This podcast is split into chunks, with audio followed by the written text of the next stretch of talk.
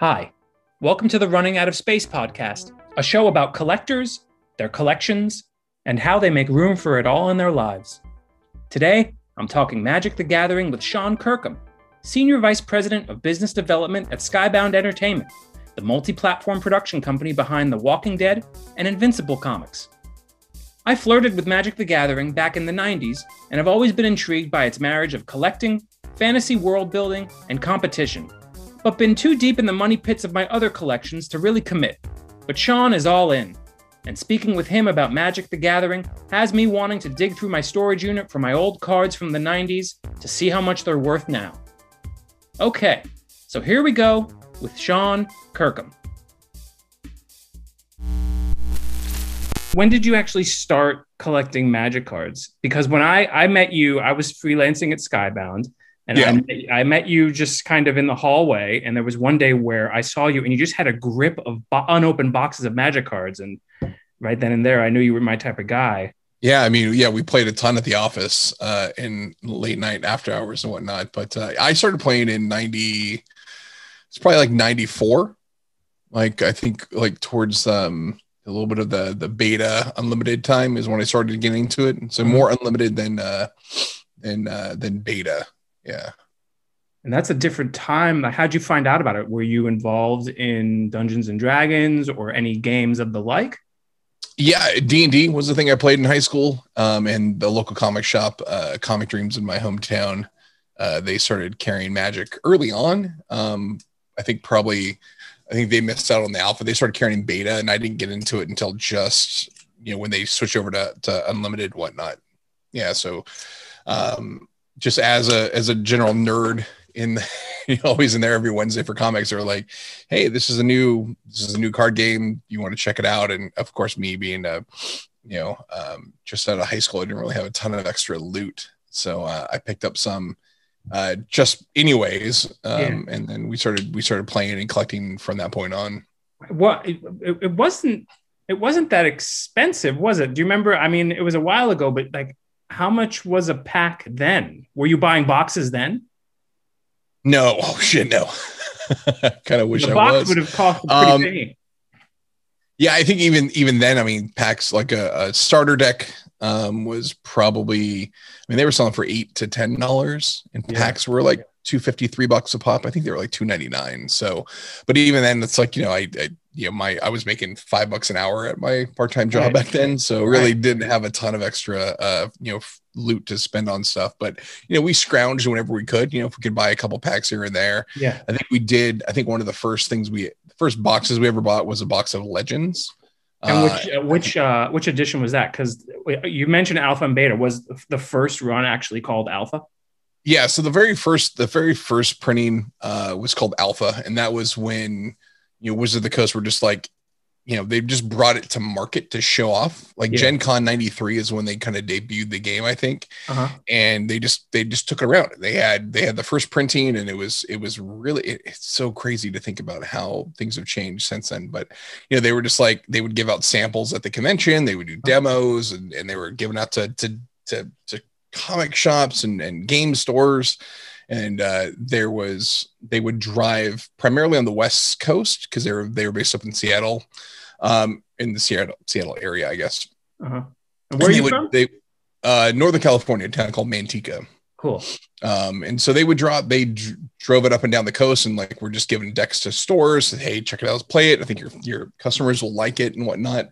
Wow. Um, and then beta came out shortly after that, um, which fixed the the the design of the cards. The cards or the earlier cards had like a more rounded corner, and they they tightened up the corners to be a little more tightened. Um, and from that point on, the beta came out, then unlimited, um, and then the revise was in there as well, which was the the last once they took out a bunch of cards that they put on the reserve list and they put out revised, and they actually started the reserve list after that, I believe. Uh, but then there are the first four expansions, which were uh, Arabian Nights, uh, Antiquities, uh, Dark, and Legends. I remember I remember um, I, I too was collecting comics. I still do. I've always read comics, but uh, Magic came around, and by the time it was on my radar, it was around Antiquities and Dark. Yeah. So was that was that early on? Was that yeah, around those are those are the first like they call them the four horsemen. They were the first like four expansions. Yeah. So do you have any of those early alpha or beta cards at all? I've got some, not, nothing, nothing that's really worth a ton of money at the moment. Yeah. Um, you know, a lot. I mean, although most of that stuff isn't is even older cards are worth money. Um, they're not just as you know, they're they're not like the the power nine or dual lands or a bunch of rares. Like I got like um, you know, I pick up stuff from time to time if I see it at a, at a shop or if I find singles that are cheap. yeah. Um, I bought a couple big cards before, but I flipped those uh, just to kind of keep you know in that in the that Sure. the habit, I guess, just to keep uh, fueling the fire. It's like Um, everything. you know, you you know, you have especially for for collectors, and that's partially kind of why why I started this podcast. It's like everybody kind of has the same. Everybody who collects something is so similar in the sense that there is this obsession that they have, and the different ways that they express that obsession are actually so similar across what they're obsessed about. You're talking about flipping, reselling, getting stuff, and fueling the habit. I mean, people do that in comics. They do that with toys. Yeah. They do that with sneakers. Everything, cars, watches. So I know exactly. I mean, there's no shame in that. That's just how I, you know how I feel goes. a little shame when I'm like, ah, that card would be worth so much more money if I would have held on to it, you know. But Yeah. of course, like you're you're using. I like to. I I've I've been very flippant in my my spending ways over the over the the 40 something years I've been alive. Um, and then learning how to like, okay, cool, like only spend what you've got. And so it, it's like if I if I want to buy something, I need to sell, you know, three things to buy that one thing, right? Like I'm just That's a good to policy, actually. always change around the collection. stuff- Yeah. yeah. Once you start like accruing stuff, that's if if you can kind of you know like uh, perpetuate the wheel, so to speak. keep- Exactly. Keep, keep that going. Yeah, if you That- can, yeah, if you can feed like if you feed the beast with it with your own stuff, it, it's you know you're always going to be in the plus. or in the Unfortunately, it never goes that way, does it? Yeah. okay, so wait, so because I want to hear more about this because I remember so Magic. I remember at the time there were dudes that were just on fire about it, and they weren't as um, controlled as you are explaining yourself to be. They just went whole hog. And they were spending all their allowance or all you know their their Sure. after after school money on decks, and they formed them pretty quick it's not you can't just buy a pack of cards and start a deck right like it takes some time Yeah, I think I think early on, like in those early stuff, you had to kind of like you know because if you bought a starter deck, it had you know lands, and you had to get you know you needed enough lands to build a deck from. So you know I don't think a sixty card starter deck would have enough stuff to play itself. Because you'd have to get a starter deck, and then you have to get Yeah. a couple other other side decks or packs. You get the booster packs that have rares and commons and, and uncommons, and you just kind of build it up there. So it took a while to do it. And I think there was a lot of you know, a lot of, you know, you're trading with friends and you're like, Hey, I'll, I'll you know, I'll trade you these for that and whatever. And, and, and you just kind of build it from there. Like I even remember like we would just because we were stupid kids, but we would trade, uh, like rare uh, magic rares for, uh, we also played D&D at the same time. So I'd be like, Hey man, I'll give you this rare if you give me like this magic item in the game. And then our DM would be like, yeah, it's cool. And then like two sessions later, it kills you. And you're just like, I just got completely boned out of that deal. Like what the Yes. fuck? Yes. Um so yeah pretty pretty weird stuff as, as you know as the currency it became uh, moved around. And you know I, I would trade comics for cards or cards for comics. And you know it just it it, it was just very fluid at the have time. you have you been collecting magic and playing magic since 90 what do you say 94 95 94 uh, i've had i've had like i like to call them two, i think most people do call them you have a little bit of a dark age you know where you're just like i think when i uh, uh there was a point in probably 96 97 where i sold everything off. I was like oh, i don't want to play magic anymore. It's it's you know whatever. And i just got rid of it and then got back into it in like early 2000s and then got back out of it shortly after that in like uh like 2006 or 7 and then got back into it in 2011 and then have been you know for the past 10 years have been pretty you know steady with it did you have to back up and buy your stuff all over again oh yeah i sold everything off i'm like i just you know i just didn't keep it i think i kept some stuff but i you know nothing you know maybe a couple decks or whatever but then you know it just you just start acquiring more and just keep going and how often are you buying these days I don't know if I had a, like a it wasn't a specific cadence. I mean, definitely when a new release comes out, you want to pick up. You know, I I I, I like boxes. I like sealed product. Um, so I would I'd buy I'd buy a box just you know to sit on, hold yeah. it, or I'll open it up just for you know just to crack it or whatever. I don't draft a lot, which you know draft boxes are the main way to get cards. What is um, that? I'm sorry, what, what's a draft box? A draft box. So like yeah, it's it's basically a way of playing Magic. Uh, so basically, you get you take three packs and then you're you know whoever else is your let's say you have a pod of eight people right and so you're going to have like a little mini tournament so everyone takes three packs you open your first pack you pick a card you pass it to the person to your left and you rotate around and then you rotate the other way and then back around the other way. And so you actually build a 40 card deck basically out of these cards from these packs. And so that it's they're called draft boosters. And so you get a draft booster box. And so the box has 36 packs, and that's enough to fill a pod of eight people to play. And so that's how a lot of uh, a lot of you know people play is like they'll just buy a box they'll get their them and seven friends and they just crack it open they do do a big draft and you just you play with the cards from there um because a lot of stuff has shifted, uh, there's a there's a format called EDH uh, slash Commander, which is now like the biggest format for um, Magic players. Uh, and it, it, EDH stands for Elder Dragon Highlander. It's a format of, of playing cards, which I I love because it reminds me of how we played back in the day. Because we normally if you play a, a, modern or a standard uh, game of magic you've got you can have up to four uh, copies of each card. And so you make a deck that's very streamlined. You're like using four of each of these different cards. And so they all have synergy and plays well. Um, commander is a format that which plays uh, it's singleton. So you can only have one copy of each card in there so uh-huh. individually named cards except for uh, basic land. So if I if I want to have an, a Serra Angel, I can only have one Serra Angel. If I want to have one Tarmogoyf, I can only have one Tarmogoyf. If I want to have one, you know, demonic tutor, I can only have one demonic tutor. And so you have each, you can only have one of each of the card. And then you've got a it's a hundred card deck. So it's a much larger deck and then you have a care you have a, a, commander card which is a legendary creature that plays that's like your general for your deck. Um, and you kind of build your deck around synergies within them. Uh, and it's a much more it's it's a it's a larger format. I and there's a very competitive side which is super fast games and super powerful stuff where you can win on turn one or two. And that's to me that's ridiculous. I want to have like a more of a storytelling type game. Yeah. Um and so you can you can play a, a, you know pod of four and you can play a game for an hour to could be two hours. Um, you big swings you build your board state you have these massive attacks and combos and stuff and it's it's super fun. And when we used to play as kids like we didn't of course didn't have a ton of cards so we may only have one copy of a card and so we would just put all of our cards in one box and like shuffle it all together with enough land and like all right this is my deck and you would just right. play these massive games where you know i would literally just take a chunk of cards and i would shuffle it in and then i would put it that when i'm done i'd put it at the back of the box and then push the right. next stuff forward and that's that's how i remember. So, yeah yeah that's not like, like this, is, this is my entire collection and this is my one deck. Yes. So that's how you did it. Now do you long for those days or do you like it now with how complex it is um, I love the complexity. I mean, it, it's it is like it is. You know, it, it's it's like chess. You know, it's it's there's so yeah. much. Um, you know, there's just there's so much nuance to it, and it's it's super. I don't know. I just love finding weird combos, and you know, like we have uh, the group that we play at work. Um, you know, these guys are some of the guys are just like they find these really super creative decks, and you're just like, I don't understand what you're gonna do, but you're gonna do something cool, so I can't wait to see it.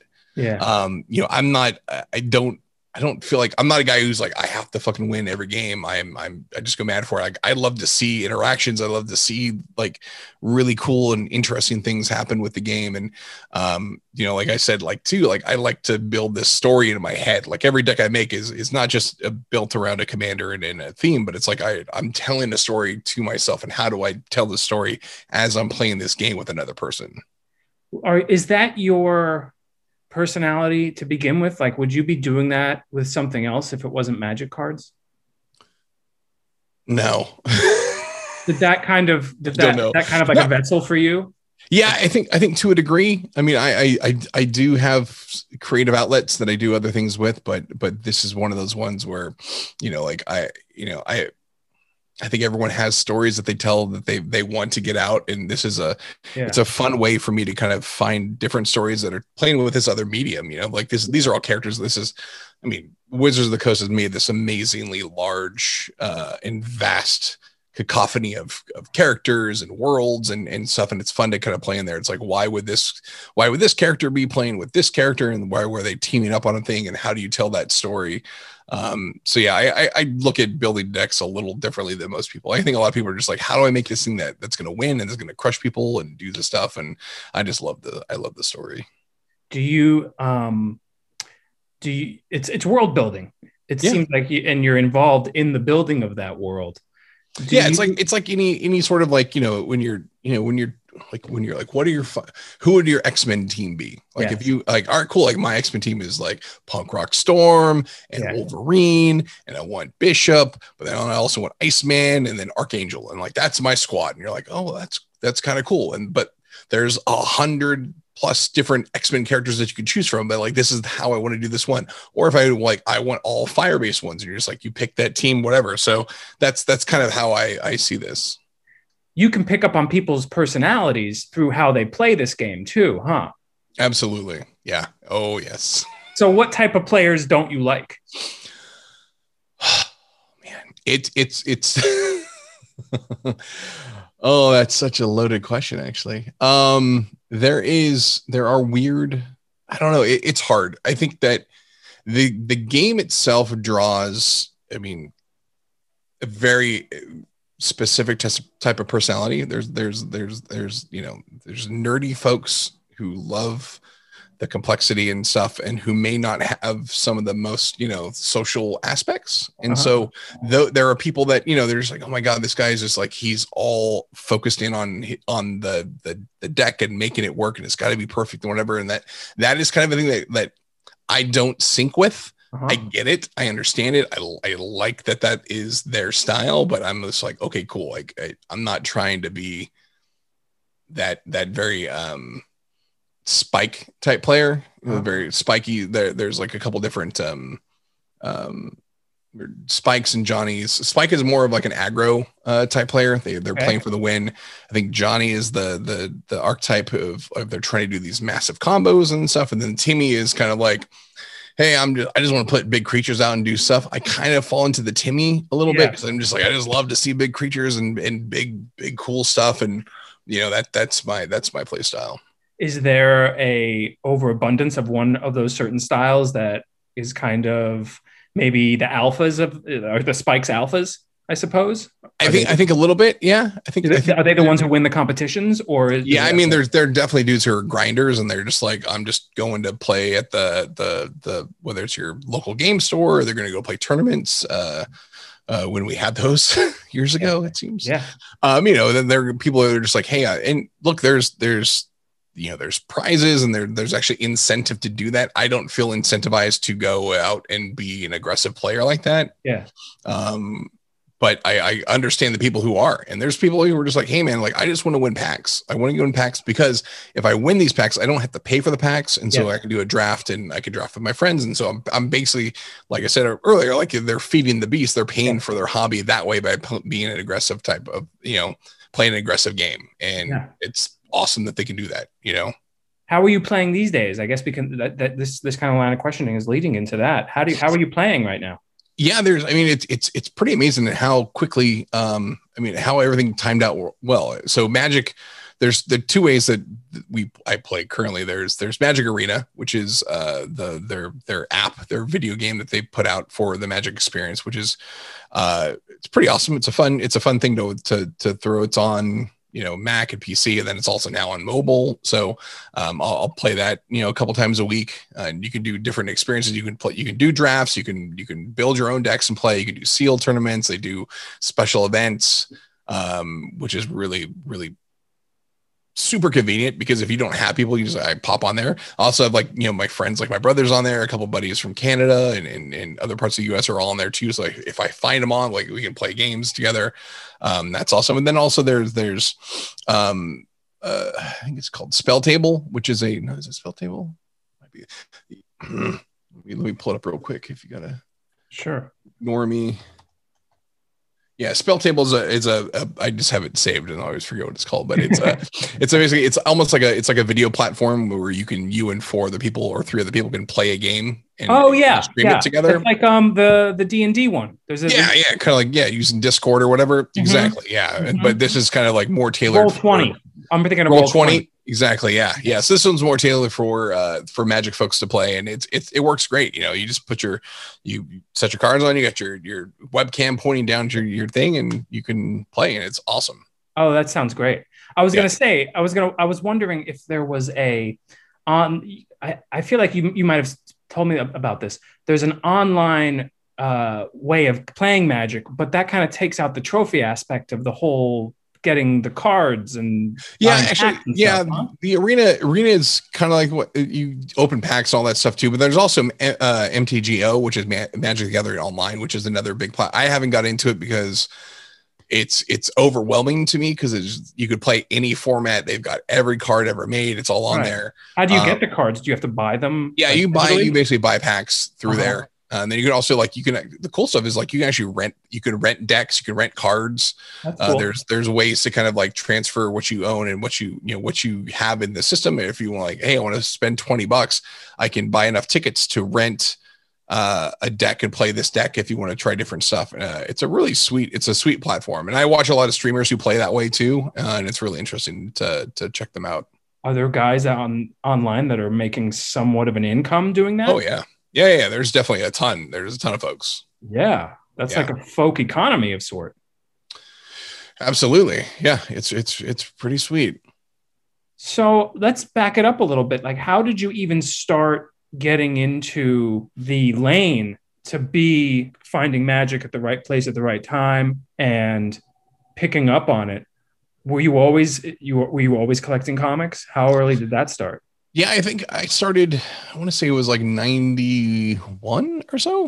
Uh-huh. 90, 91 is when I started collecting comics and baseball cards. Like that whole time was just kind of right for uh, the world. Um, I remember picking up uh, my first X Men comics at a thrifties, you know, uh, Yeah. drugstore off of a Yeah. spinner rack in Santa Barbara. Yeah. um, and then just hooked from there. And then you know started going to the comic shop, and then you know that became a, a weekly thing. You're just Yeah. like, all right, cool. I got to go in every. I think it was Fridays is, was new comic book day back then. So you go into the comic shop, you get your comics, you go home, read them. You're back, you know, looking through, you know.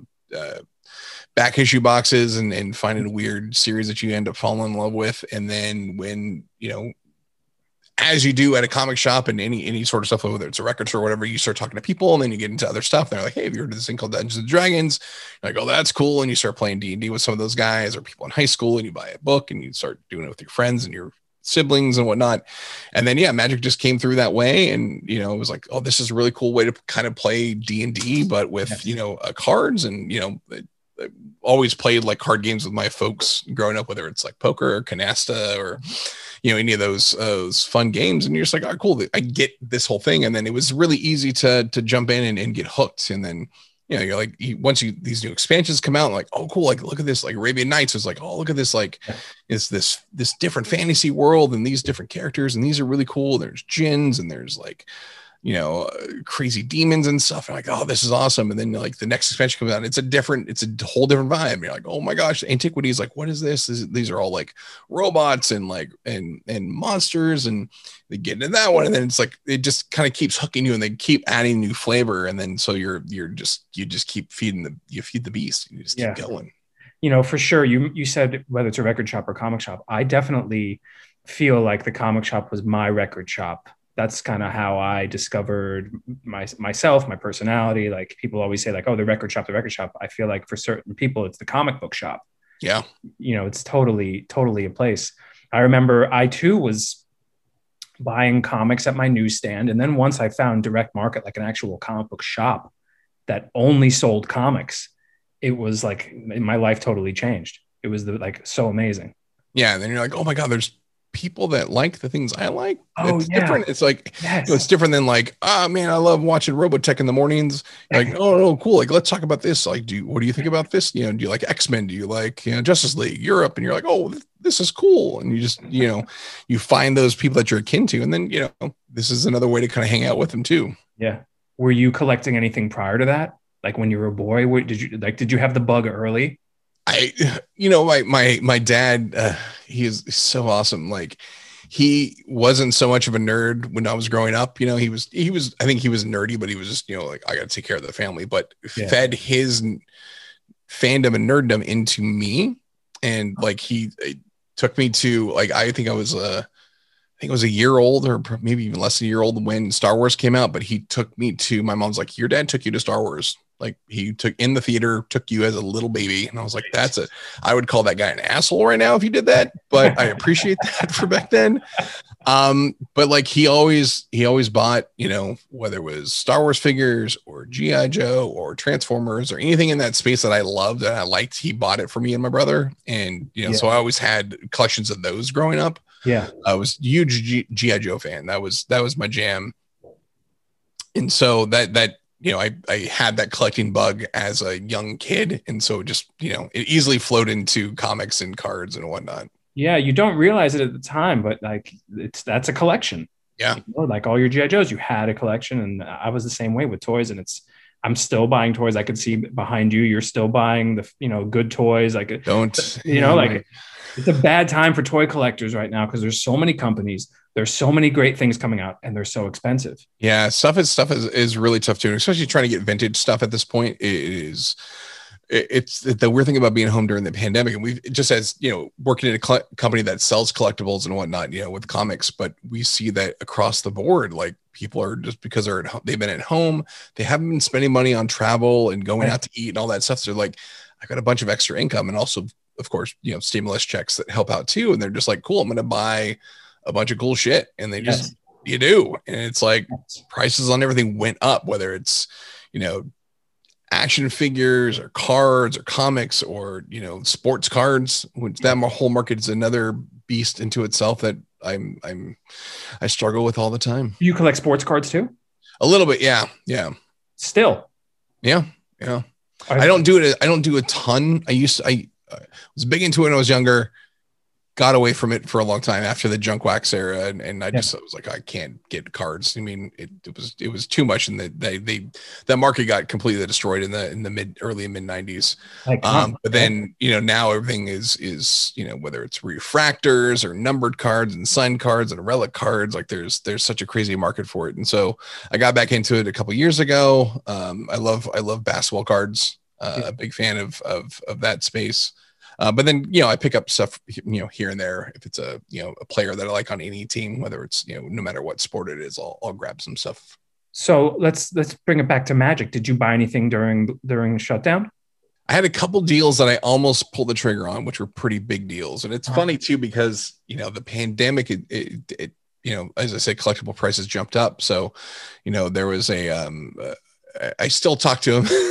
because I, I, keep going back like, do I want to get it or not? Um, but there, there, there's, um, you know, there was a the talking about legends, yeah. uh, an early, early set. Um, you know, a box of legends five years ago was a sealed. So the full sealed box, 36 packs, was around six thousand dollars. Um, now I think the most recent, uh, I think sale auction was like thirty-two to thirty-five thousand dollars. Wow! Wow. So in five years, it you know it went five x. That's um, major. I didn't know major, major, like major. Stuff Whoa. is stuff is crazy. So I I had been talking to a a, a gentleman, um, a friend of mine who uh, owns a shop out in Michigan about uh, one of his one of his customers has one for sale, and I was like, oh man, that'd be really cool. Like, mm-hmm. can I sell some stuff that I have to buy into this? And so I've been trying to like you know finds is there anything I'm, I'm willing to give up at this point because yeah. and you know I, I, as most collectors do you get attached to the stuff you have and you don't want to get rid of it um so it I, almost like your identity like when what you collect becomes who yeah. you are in a sense and you become tied to it exactly and so I, I and it, it's I'm like I can't get rid of this this is I've I've known this or you know this is yeah. my thing and you know, it's like I'd love to have that box, um, but I'm just like I don't know if I can move anything around to get it. So there's other stuff I'm trying to pick up. Like I've, I've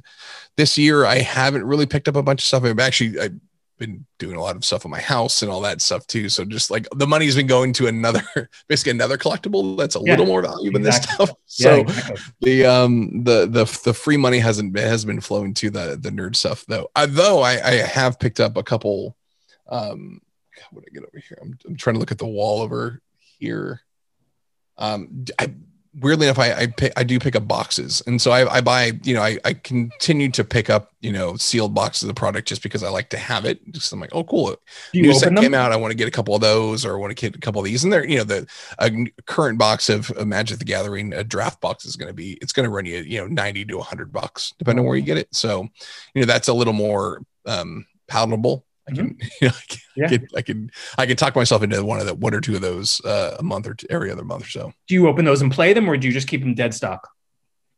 Uh, right now, I keep them all sealed uh-huh. just because we haven't been together and stuff. And I also, for me, I if I'm going to build a deck most of the time, I like to buy singles to build the deck from. Mm-hmm. So mm-hmm. I'll go online and and there's a ton of different avenues to purchase from, whether it's TCG Player or Card Kingdom or you know Channel Fireball, all these other outlets. So you can just buy any single card you want to get. eBay is another great one too. So mm-hmm. um, I'll try to find stuff like, all right, cool. Like I'm going to build this deck. I'm going to, oh, I need to find these cards. And if I don't have them here in a box, then I'll, I'll buy them online. Mm-hmm. And have you ever bought bootlegs?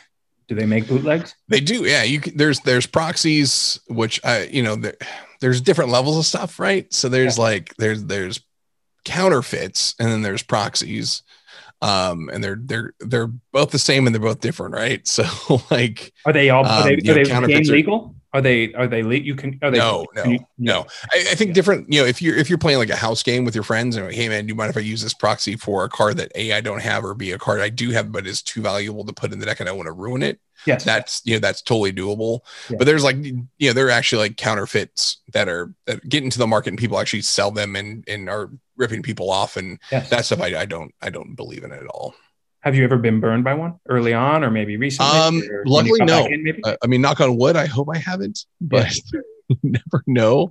Yeah. Um, I think I, I, do a pretty a good job of looking for. You know, there there are certain telltale signs, especially for expensive vintage product, that you can look for. You know, different mm-hmm. tests you can do with the card and stuff you're looking for, and, and how the card was printed, because that's that's a very unique thing to these cards that you can't directly replicate with current uh, printing practices. Yeah. So, and especially counterfeiters, there are certain things like there are there are known little ticks that you can find on a card, like hey, cool, like you know, like they're they're hidden. I don't want to say like almost like watermarks, but they're like little bits and pieces of like this original card. If it's a Black Lotus, there's a, there's a certain mark on a Black Lotus that you if you it's on every Black Lotus, so you can find it and see like, oh, cool, that's it, and so you know it's there. And most of the time, that those aren't covered by the the counterfeiters. That's like a like a printing flaw. Yeah, yeah, yeah. They just kind of kept it through all the three print runs. Is the Black Lotus that one that went for like a really big amount? Like yeah, that's that's the big dog. So the Alpha Black Lotus is like the you know that's like the Action Comics number one. That is like the holy yeah. grail of all Magic the Gathering. What expansion does that come from? So it came from the first, the first, the limited edition. So the alpha, beta, and unlimited. And uh-huh. so they they made the the power nine or the the nine most like you know kind of powerful broken cards in the game. Uh, you know the the it's it's the Black Lotus, it's the five Moxen, um, Time Walk, Ancestral Recall, and then um, oh my god, I'm gonna punch myself in the face. Time Warp. Yeah. Eh. Do you have any of them? I do I actually have a whole set of them. Um, it's, yeah, ancestral recall. Oh my god, I want to make sure I, I want to make sure I say it right. Yeah, time twister, time walk, ancestral recall. Those are the those are the ones. So yeah, I. You, Go ahead. Whole, you said you had a whole set of them. Yeah, I have a set. I have a I have most all in unlimited, which uh-huh. is the the third edition, the white border, which is like the least expensive version of all of them. huh And then I've got one like really just just janky, busted looking beta Mox Ruby. Do you play them? No, no, no, no. Why I mean, there. I mean, there are man, there are ballers out there who play. There's a format called Alpha 40, which is like the like, it's insane uh-huh. what these guys play. And so, so Alpha 40 is basically it's it's taking it back to playing when back in 93 when the, the game first came out because there really weren't like rules on how to make a deck you can put as many copies in a deck as you want yeah blah blah blah i remember like when i first the first time i went to like actual like game store that was different than the comic shop I went to right. as a kid. Like they were like, hey, like there's dudes over here. Like they would look at decks like, oh, cool. Like this is a they would have the judge and the judge can look at the deck and go, oh, cool. This this you can kill this person on turn one, so you can play because it's it's power levels were crazy. And so they're you know, channel fireball was like the big thing. So if you had a black lotus and then you cast channel, which transfers your life into mana, and then you can cast a fireball and you can kill a person on the first turn. So like that was like that's how you kind of like gauge whether a deck was good enough to play. But there are there there's a there's a whole format called Alpha 40, which is is you can only play with alpha set cards. And you can only you can only have 40 cards in the deck, but it can be of any makeup that you want. And it's the most uh, crazy aggressive. Like there are guys who are like, you know, you watch these guys playing, they're playing with a deck that's probably worth, you know, a couple million dollars. And you're like, this is nutsoid that you have these, all these cards and you're playing them. Are these guys are these guys fantasy buffs? Are these guys old comic book nerds or are these guys gamblers that just happen to have found a new game?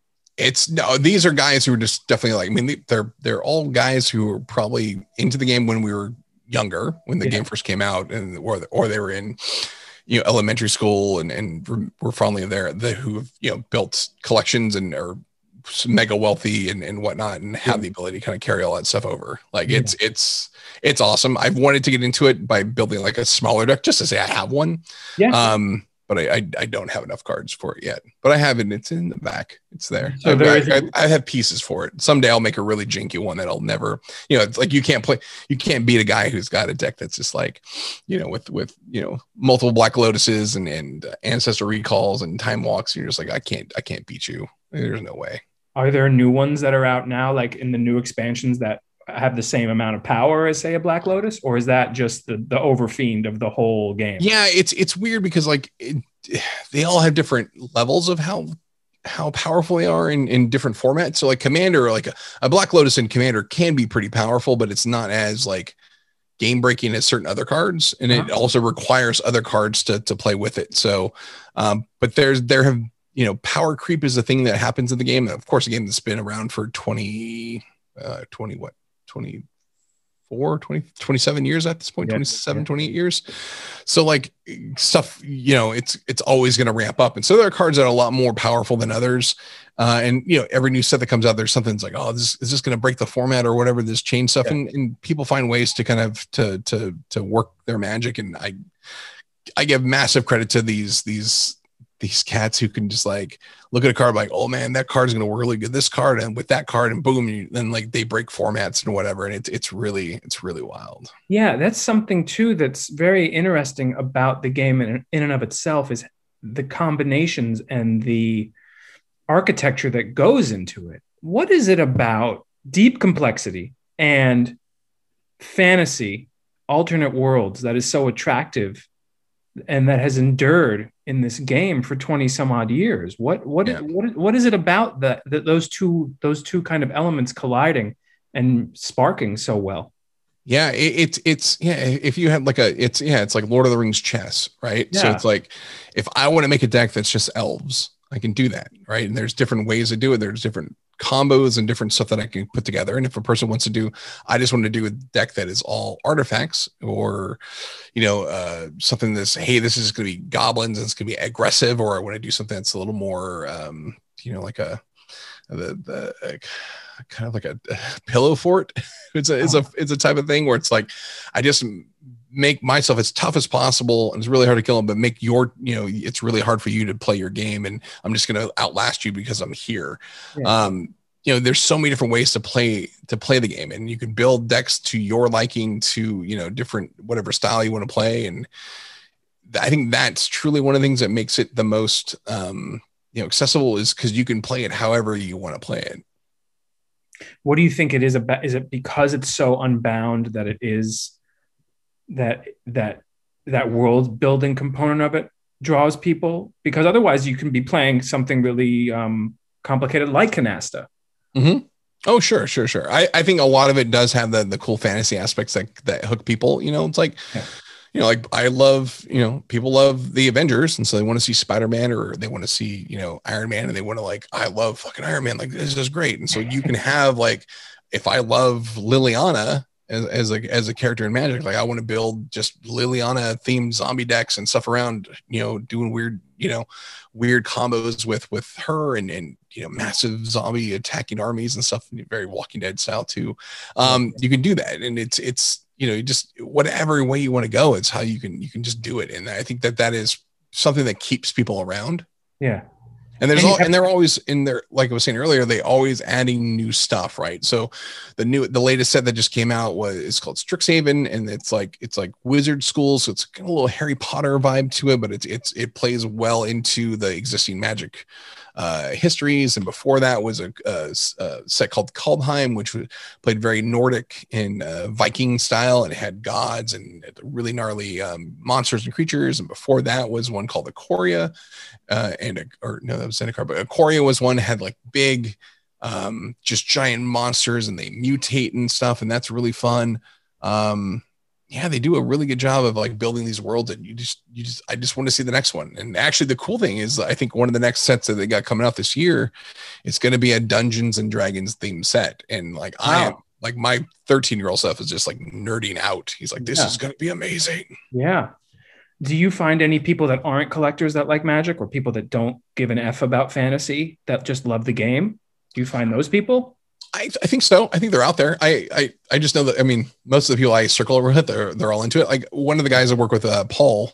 Uh-huh. Um, he he likes to play the game. He's not. I don't think he's necessarily like a big fantasy fan, but he loves playing the game. Loves the complexity. He actually loves collecting and buying and and the the the trying to find like rare rare versions of cards and Yeah. he loves that whole thing like the kind of gambling aspect with with getting into cards Uh-huh.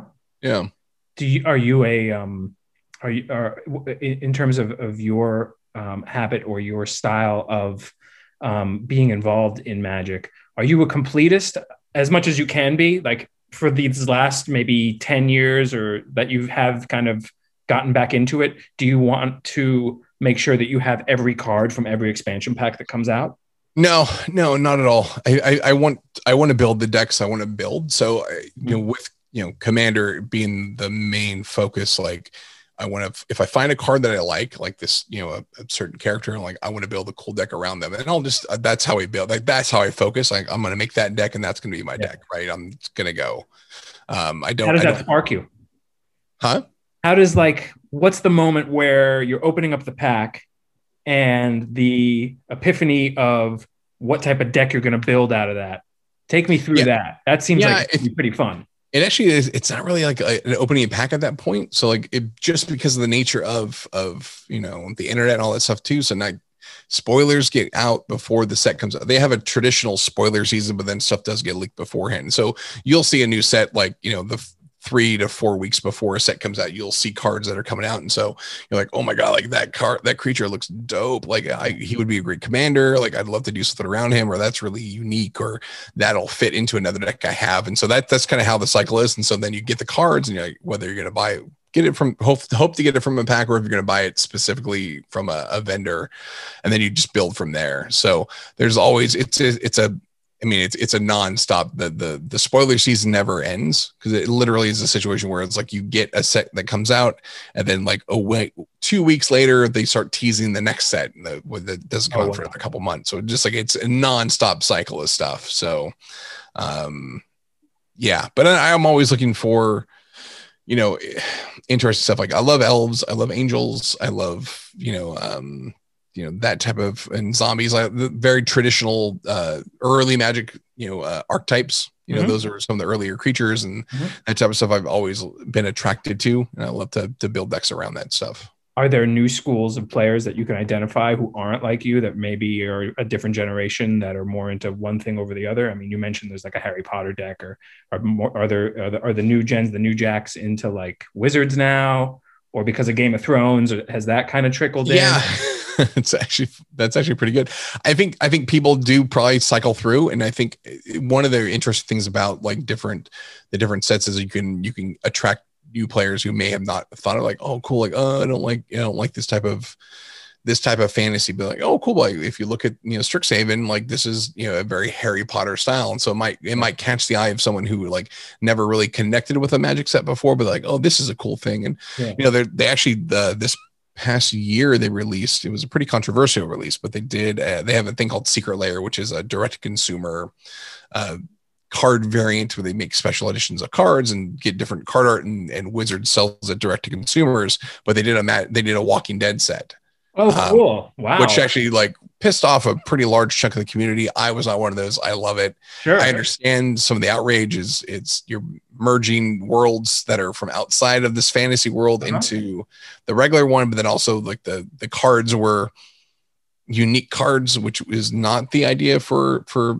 secret layers. Secret layers are supposed to be just variants of cards that are already in existence, Mhm. and so that made it hard and it very complex into how to like reprint the cards later on without having to use this art. And also, it's weird to have like you've got Rick Grimes as your uh, as a card that you're playing in a deck with dragons and stuff. It just, it kind of breaks the Yeah. fourth wall a little Sure. bit. Sure. But it also leads to a larger thing where I think Wizards is, is doing this like, worlds beyond uh, thing in the next year or so, where they're gonna they're gonna start doing stuff with more uh, outside brands, and they're gonna do stuff with like Warhammer 40k. They did something with like Godzilla this past year.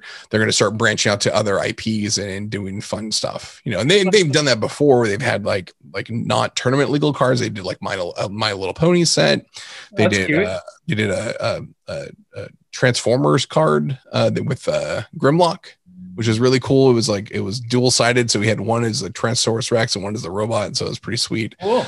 Um, and I think they're going to continue to do that. I think they they realize that there's people who don't care necessarily, or there are people who are interested in not just fantasy stuff. They want to play a game that has other stuff. And Wizards has, has you know, to their credit, tried to do a lot of different um, card games with other IPs, and in not in a not Magic format. They had a, I think for about two years, they published a, um, a Transformers card game uh, that w- looked awesome. It was great. I love the cards and whatever, but the game just never really took off. And so Yeah. this might be a way to like, how do we use the Magic the Gathering, you know, system itself, and then put other IPs in there that you know people will be open with. I could see myself as being anti that, being resistant of the kind of ready player oneification of That's a really good analogy for it. Yeah. of of the game, but I also see it being postmodern. I mean, if if we're going to play fantasy, let's open the borders. Let's not be so strict about it. So I kind of see both sides of it. Are you Yeah, into? I mean, do, you, it's- do you collect those cards? Huh? Do you collect the, any of those outside, like the? yeah, I've got some. I, I have I have you know the Walking Dead set, of course, just because I've got I've got two. I've got a sealed one and then one that I opened up so I can build decks around. And I, th- I think I've got the I don't have the My Little Pony cards because those sold out pretty quickly and I didn't get them and now they're crazy expensive. Uh, but I do have like the Grimlock card and I've got other stuff. And they actually Magic has has had a history of doing like non-traditional magic cards. They have a they have a, a series called the unsets, and so it's unglued, unhinged, um, uh, unsanctioned. I think. I'm not sure. I think that's a, a box set, but they have these sets that are that are not tournament legal, but they're they kind of make the game a little more fun and goofy. Yeah. uh, which is really cool. I, I think it's a fascinating thing. I don't like to play that way. I like to. I'm very traditionalist with how Magic plays, Mhm. um, but it's really neat stuff, and there's some really fun cards in there. Um, but I think that having I, it, it doesn't break my mind by having other IP in the Magic the Gathering, you know, game itself. I, Mhm. I think I can I can put it together. It's fine that there's look, we're still playing with dragons and fucking angels and and and zombies and stuff like that. Like, guess what? Like, cool, they pulled in a robot. There's robots already in in Right. in Magic the Gathering. It's like, all right, cool. Like, what's the what's the difference between pulling someone from Cybertron than it is from pulling someone from you know Mirrodin? You know. Yeah. Are you looking are you looking after any one individual card right now? Like are you are you kind of hunting for one something specific on eBay or any of the other aftermarkets? not the moment i mean i i do have you know there's a couple stuff i'd love to get i it just because i i love you know uh angels and and elves from the from the original sets I, i've got an alpha um Serra Angel which is um which is like the one of the most iconic angel cards um i've got a beta uh, Shivan Dragon, which is one of the earlier dragon cards, and so I'm trying to. I want to get. I want to get a set of like black border original printing of like these iconic the like the you know five different iconic cards from the different colors and stuff. So I've got um I, I, I need to get a I need to get a, an elf. Uh, I need to get a zombie and I need to get one other um a blue card, which would probably end up being like a, a Vesuvan Doppelganger, which is a pretty expensive card. And are those like these are like I I assume they're like the OG cards, like the Yeah, from the first from the first sets. Yeah, And so, like, are you always kind of scouring eBay looking for the right price, ready to pounce, or is it just one of those things where it's like? I think as it comes to mind, it's just one of those things. I don't yeah. have like alerts set up on my on my uh, account or anything like that. But you know, if I if if I see stuff, I also like I love the hunt too. I love the hunt for stuff in in person. So I'm, I'm kind of hoping that you know we can cart start seeing like magic fests come back this this coming year and, and go to conventions and find stuff i live i don't know. It's part of like the the hunting you know like ebay is awesome because like you know what you can if you're looking for something you can pretty much find it there but there's also like a bit of like i do miss like digging through bins and like whether i'm looking through short boxes or record crates or whatever trying to find something like i like the hunt. Mm-hmm. um, and ebay makes it a little bit too easy but also you can always get what you want you're looking for. You just have to pay for it are they are they are they like getting cards slabbed these days, like comics, like at CGC stuff? Yeah, massive. Grading grading companies have been a massive uh, a boon for for collecting magic and to make sure things are you know verified and, and, yeah. and certain conditions and grades and whatnot. And you know, PSA, um, BGS, and CGC are like the the top ones yeah. for for uh, graded cards now. Yeah. Are they out of play if they're slabbed? Or can you play? Yeah, you don't. You, I mean, I'm sure you could play them if you wanted to. Just make sure yeah. you don't like scratch up your. You're gonna shuffle a deck that's probably right. tall. um, but uh, yeah, I mean, um, yeah, you do. I I think at that point, it's it's people actually will buy a card. You know, if people are making decks, uh, they'll buy graded cards and they'll crack them out. They'll free them from the, their plastic cages and, and put them into decks. Especially happens with stuff that's like uh, a higher higher value or higher um, power card, and if it's a lower if the lower grade, so if something's like you know below an eight or a nine, you know nine nine and above is is really kind of like that. That's the near mint side. So people will just take lower grade cards and they'll crack them out and they'll use them to play. Sure. And is it like comics where this is like a whole flip for me? You'll understand this. When we were coming up, we we're about the same age. You get your comic signed that's like your goal is to meet the artist or the writer and get it signed. Yeah. Now it's actually worth less if you have it signed if it's not CGC authorized. And CGC yeah, there are services that do. There are services that that'll signatures. I think BGS yes. grade signatures and whatnot. Yeah. Is it with is that with Magic too? Do you want to get your cards signed by the artist, or do you want to keep them? There are certain people who do want to have their cards graded. Um, I think it's just if you're if you have an affinity for the card or whatever.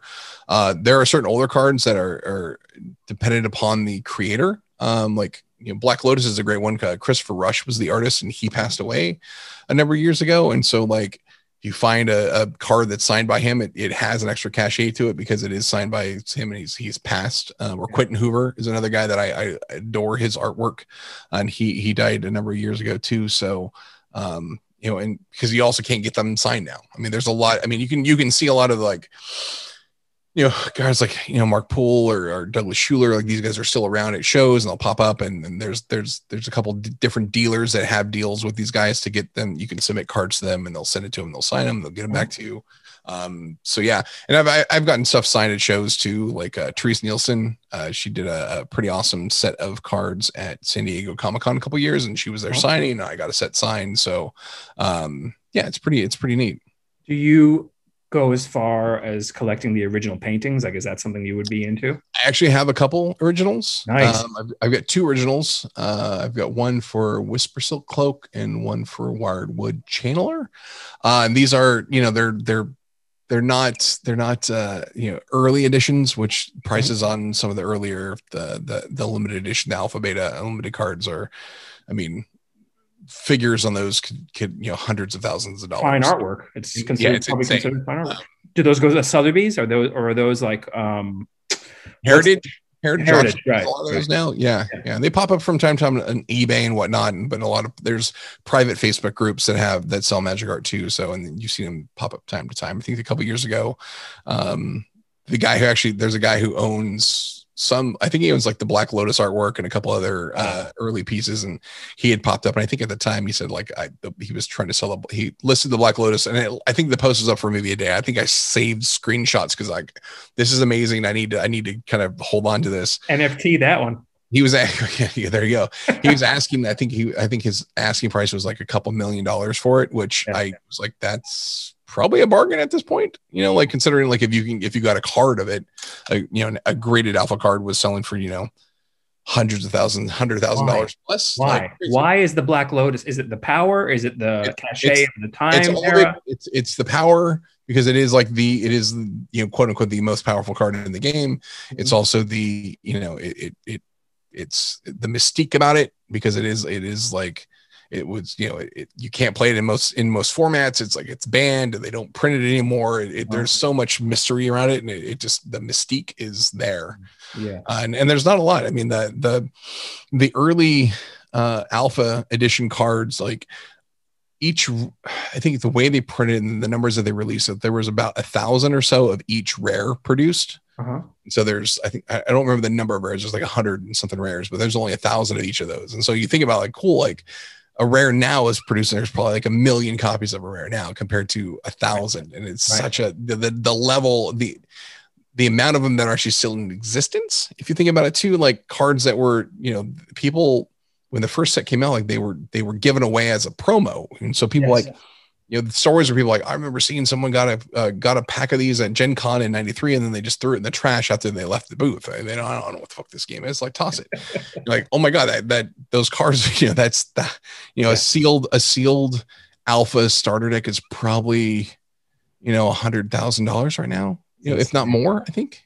It's insane. So it's it's it's crazy, crazy money. So That's um yeah it's pretty cool so i mean it's just there there there's just not a lot of them i think and i think one of the a couple talking points about how rare it is i think the a, soft estimate is there's probably about half of the thousand so there's about 500 that are actually still in existence and of, the, of those like what is the quantity that is actually in a high grade you know a, a- an eight mm-hmm. nine or ten not a lot Yeah.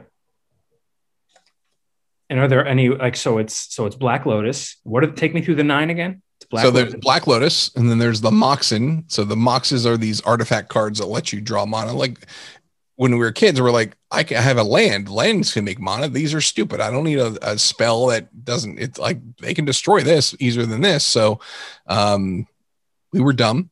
Uh, but the Moxen, so there's like a let's see, it's the Mox Sapphire, the Mox Jet, the Mox Ruby, the Emerald, and the Pearl. And so there's the five different colors. Uh-huh. Uh, and then there's the three blue cards, which is the Time Walk, Ancestral Recall, and the Time Twister. So, is there anything that you would tell somebody who's just getting into magic, the do's and the don'ts? Uh, I think the do is is just to to to find a lane that you like, find an avenue of like I, I enjoy playing this type of game, or like to collect cards in a certain way, or you know, is there is there something you like, and just and and focus on that. Like let that be the driving force for you. Like there's so many so many uh, people in the game and different ways to play it, and different styles and different ways to collect and whatever. Just find something you like and, and play that way. You know. Mhm. Mhm. Yeah. Yeah. And so, what's coming up with Magic next? Uh, the next big things there are, um, I think Modern Horizons 2, which is a, a, a set that they debuted. Modern Horizons 1 about two years ago. Uh, it was a fantastic set. People loved it. Uh, a lot of great cards in there. So they're releasing the second version of that. Uh, like I said, the D&D set's coming out Yeah, yeah. Uh, later this year. Um, I think there's uh, Innistrad, which is a one of the most popular um, worlds or, or Mhm. planes of Magic. It- It's it's a it's a mix of like Victorian horror, so it's like vampires Oh, and wow. and stuff. And so they're doing a, a dual release of that in uh, I think November December, where it's it's uh, there's one two sets from the same thing coming out around the same time, but they're two different sets. One is primarily focused on vampires, and the other is focused on werewolves, and so that's really exciting. Where do you? What, what team are you? Vampire or werewolf? I am definitely the vampires. Yeah. Cool. Though the werewolves could be awesome too. Um, and then I think I'm not sure when this stuff comes out, but there's like like I said that there's going to be a Warhammer 40k Mhm. uh, special commander. I think it's a commander set is what they said. Um, but I'm super into that because I, I although I don't play 40k, I love painting miniatures and I love like the aesthetic of the stuff, and so I'm excited to see how that uh, comes together. oh man, that's a whole other podcast conversation. Absolutely. Get into your minis. Oh my gosh, don't. too many too many miniatures not enough uh, not enough paints yeah. All right, Sean. Thanks so much, man. Really nice talking with you. yeah dude thanks brother